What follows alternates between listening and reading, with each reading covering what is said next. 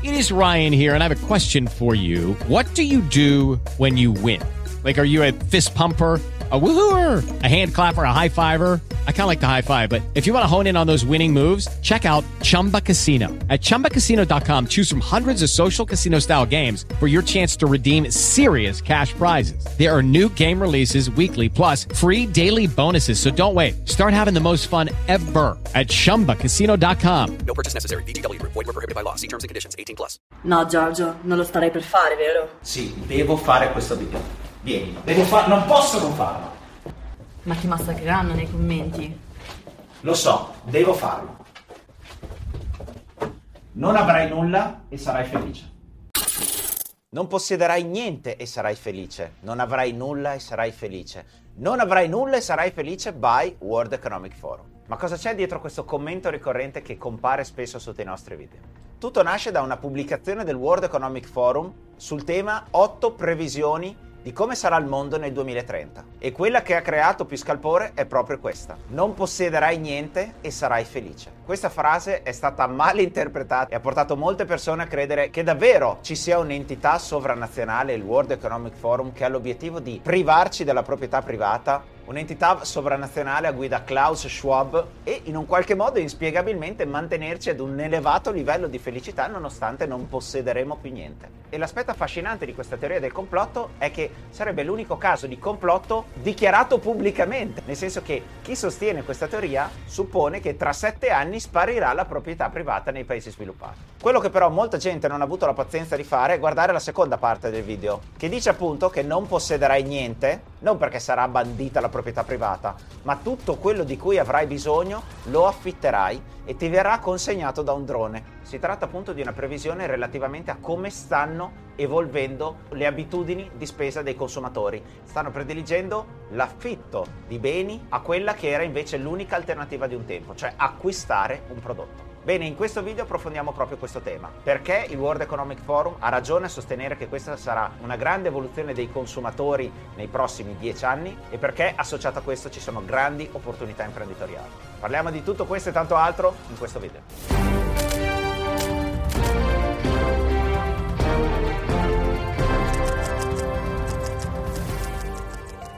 Il World Economic Forum ha ragione da questo punto di vista, non da ogni punto di vista. Non ho l'ambizione di poter dire che ho verificato ogni singola dichiarazione fatta, ma su questo tema hanno evidenziato un trend in atto, un cambiamento nelle abitudini di spesa dei consumatori e di conseguenza nei servizi o nei prodotti che vengono messi a disposizione dalle aziende. E la ragione per cui faccio questo video è perché ho speso la bella cifra di 150 euro circa per tre libri che sono costati un occhio della testa, approfondiscono proprio questi temi, cioè a che cosa dà valore un cliente quando acquista un bene o un servizio e come creare dei servizi che abbiano il massimo valore percepito da parte del cliente perché contraddistinti da un approccio trasformativo, cioè aiutano il cliente a passare da una condizione A in cui è insoddisfatto ad una condizione B in cui ha migliorato un determinato aspetto della propria situazione personale, professionale, finanziaria, eccetera. E la ragione per cui studio questi temi chiaramente è perché come imprenditore ho varie attività in ambito formativo, in ambito consulenziale per quanto riguarda piano finanziario, in più ho il progetto di Vendhouse, quindi trasformiamo case da ruderi che non vuole nessuno a case in cui la gente vuole abitare. Per me è fondamentale capire dove vedono il valore le persone, perché non è necessariamente uguale a dove io credo che le persone vedano valore.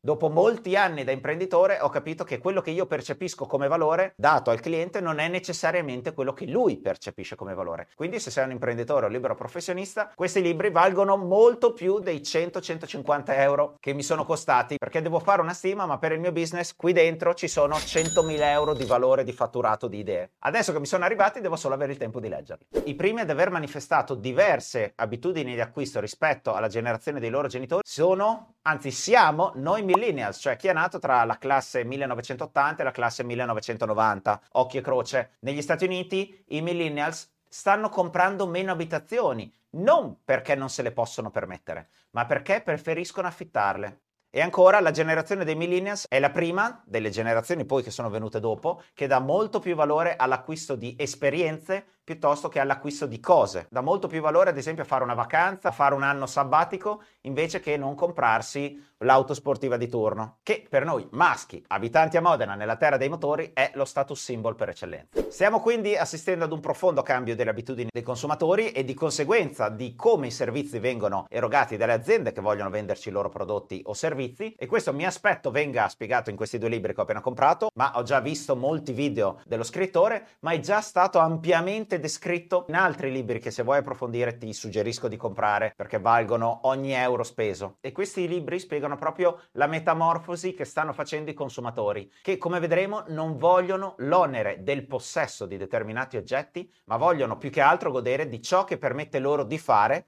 quel determinato oggetto. E questo è un cambio di mentalità rispetto alla generazione dei miei genitori, ad esempio, cresciuti nel dopoguerra in una condizione di miseria totale, per loro era fondamentale acquistare la prima casa, la prima automobile, la prima televisione, perché era anche un segno di rivincita rispetto ad una condizione di grande disagio come la giovinezza che hanno vissuto. La nostra generazione ha meno bisogno del possesso perché è cresciuta in un contesto già molto più sviluppato, con un maggiore livello di benessere livello medio e di conseguenza, come abbiamo visto precedentemente, cerca cose diverse. La generazione successiva, cioè quindi chi è nato dal 2000 in poi, avrà abitudini di spesa ancora più diverse. E l'obiettivo di un imprenditore, ed è la ragione per cui faccio questi video che mi sono venuti in mente in un percorso di mia crescita personale come imprenditore, è cercare di identificare questi fenomeni e cercare di cavalcarli per offrire beni e servizi adatti alle riviste necessità dei suoi clienti.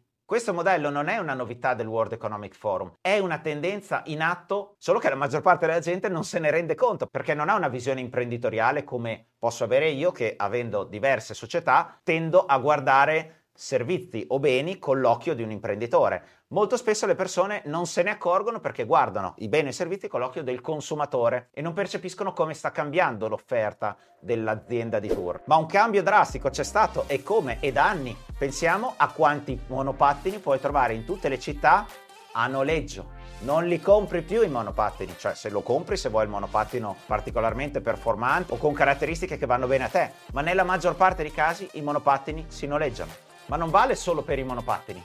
Porsche negli Stati Uniti con una tariffa fissa di circa 3.500-4.000 dollari ti permette di poter noleggiare l'auto che vuoi all'interno della sua offerta di veicoli, dal SUV alla super sportiva alla Panamera 4 porte, eccetera. Non possiedi il veicolo, lo affitti, il servizio è omnicomprensivo, c'è dentro tutti e paghi una tariffa fissa prevedibile ad abbonamento mensile. Praticamente il Netflix delle auto di lusso. Il concetto di utilizzare un bene invece che comprare il bene va di pari passo con una grande innovazione di cui molte persone magari non si sono rese conto, che è l'introduzione dell'abbonamento, del servizio in abbonamento mensile. Mia moglie da un paio di settimane si è abbonata ad un servizio in cui ogni settimana ci viene consegnata una cassetta di frutta e verdura di stagione in abbonamento. Paghiamo un prezzo fisso e otteniamo una quantità fissa e variegata di frutta e verdura. Hai la barba e vuoi tenerla bella, morbida e soffice? Un servizio in abbonamento che ogni mese ti manda a casa dei prodotti per la barba.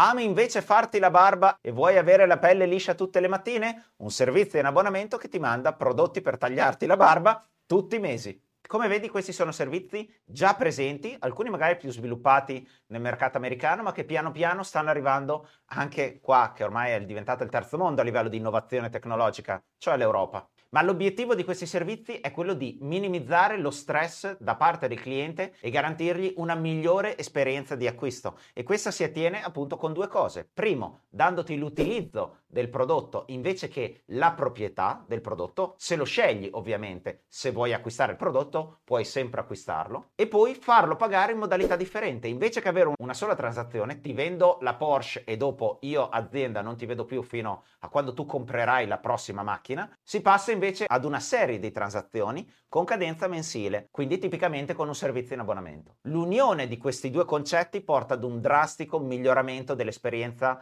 da parte del cliente. Pensiamo a Netflix, altro sistema in abbonamento di cui tu non possiedi la proprietà dei film che guardi. Com'era prima dell'era di Netflix? Volevi guardare un film, andavi in un centro commerciale e ti compravi il DVD e poi ti guardavi il DVD a casa.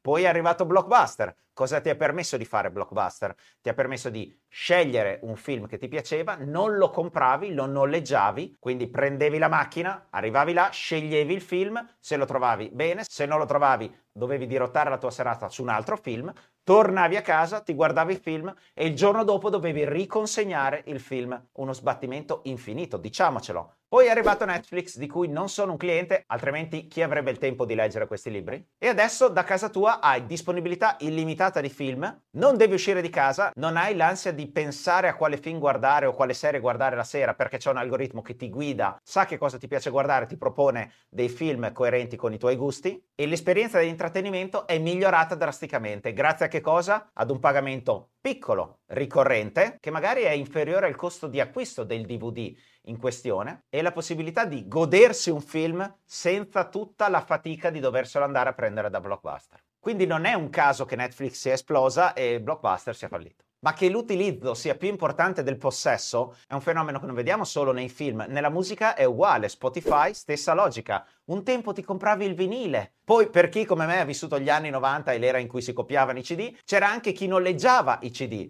poi si è arrivati a smaterializzare la musica passando all'MP3, che veniva comprato sull'iTunes, poi si è passati a non comprare neanche l'MP3 e adesso te lo ascolti in streaming. L'utilizzo è più importante del possesso. Ma perché questo fenomeno? Perché molto spesso associato al possesso ci sono forti elementi di stress o fatica che potenzialmente può vivere il consumatore, chi compra il tuo prodotto se sei un'azienda. Pensiamo all'acquisto di un'auto sportiva, pensiamo a una Porsche, bene, devi comprare la macchina, quindi chiaramente c'è un esborso iniziale non trascurabile, poi devo capire dove parcheggiarla, potrebbero segnarmela, devo tenerla bene questa quest'auto. Magari faccio una curva troppo stretta, segno un cerchio e per noi uomini che amano i cerchi grossi sulle macchine è un problema avere il cerchio segnato, no? E poi devo fare la manutenzione. Tutte ragioni per cui io, ad esempio, in prima persona, per quanto potrei permettermi un'auto sportiva dal costo non trascurabile, non mi dà così tanto piacere come invece gli sbattimenti o i rischi di doverci stare dietro. Dal libro in questione che ho appena comprato ho appunto scoperto che questo servizio di Porsche è particolarmente apprezzato da non clienti di auto sportive che dicono io non voglio avere lo stress,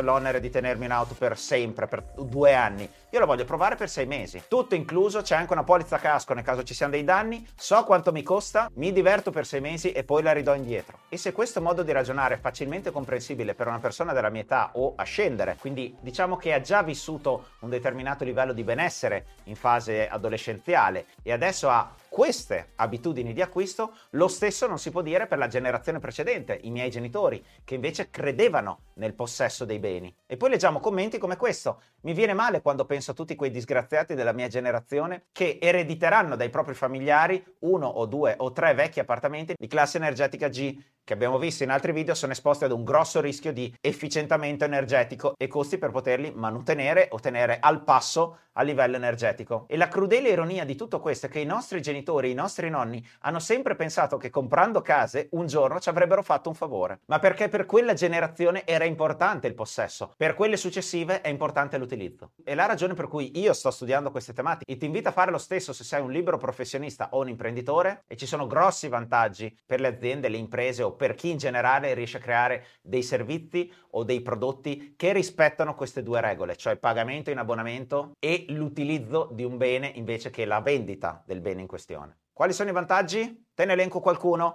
però mi preme sapere se questi argomenti sono di tuo interesse perché ho deciso su questo canale di fare approfondimenti dal punto di vista business e imprenditoria, di cui si parla troppo poco su YouTube Italia, invece negli Stati Uniti canali di imprenditoria, di proprietà di veri e propri imprenditori che sganciano perle di saggezza quotidianamente sono molto più diffusi di conseguenza, se ti interessa l'argomento, fammelo sapere così potresti darmi l'idea per altri contenuti in futuro. Quali sono i vantaggi per le imprese o per chi crea servizi seguendo questa logica? Il primo è che innanzitutto, se prendiamo il caso di una Porsche, Porsche vende l'auto una volta sola, successivamente non ha più una relazione col cliente, perché Porsche non ha più il controllo, non sa più che cosa succede all'auto in questione. Il proprietario potrebbe tenersela per 20 anni, potrebbe venderla dopo un anno e la relazione tra cliente e azienda termina al termine della transazione transazione. Diverso è invece quando c'è un abbonamento ricorrente, un servizio ricorrente. Nel caso di un abbonamento come questo, anzi questo video è sponsorizzato da Porsche, sfrutta il coupon del 20% di sconto, link in descrizione. No, sto scherzando. L'azienda Porsche mantiene la relazione con il cliente. Se la persona rimane iscritta 6, 9, 12 mesi,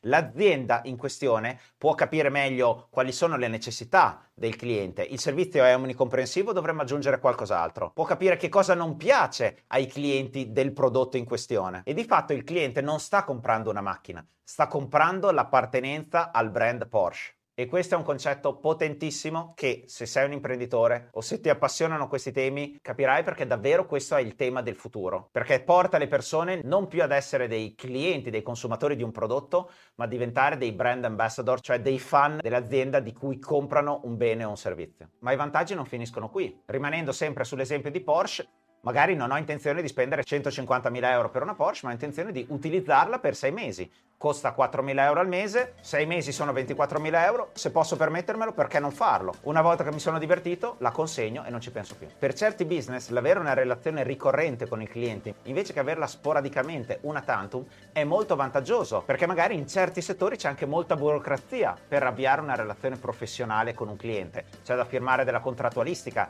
e ci sono dei tempi morti che riducono l'efficienza dell'azienda se la transazione, se lo scambio cliente-azienda avviene una volta ogni tre anni. È molto meglio ridurre il costo del servizio e cercare di portarsi avanti il cliente per più tempo, così da minimizzare i tempi improduttivi, tipicamente quelli associati a aspetti burocratici. Ed è questo che piace molto alla mia generazione. Non ho il rischio di vedere delle spese non previste, perché all'interno del canone è comprensivo tutto e che dà un po' quella pace mentale che dà una buona assicurazione. Io so quanto spendo al mese per un'assicurazione e sono coperto da ogni tipo di rischio. L'ultimo elemento per cui è logico che le aziende tenderanno verso questa direzione, quella del modello a sottoscrizione e il più possibile da rendere conveniente l'utilizzo del bene invece della sua vendita, è che le aziende che erogano servizi in abbonamento hanno dei fatturati molto più stabili e più prevedibili rispetto ad aziende in cui la gente o il commerciale tutte le mattine deve prendere la valigetta e andare a trovare nuovi clienti i clienti sono molto più fidelizzati e di conseguenza l'azienda ha un fatturato più stabile, ha maggiore controllo delle spese e profitti tendenzialmente più alti. E se ha profitti tendenzialmente più alti,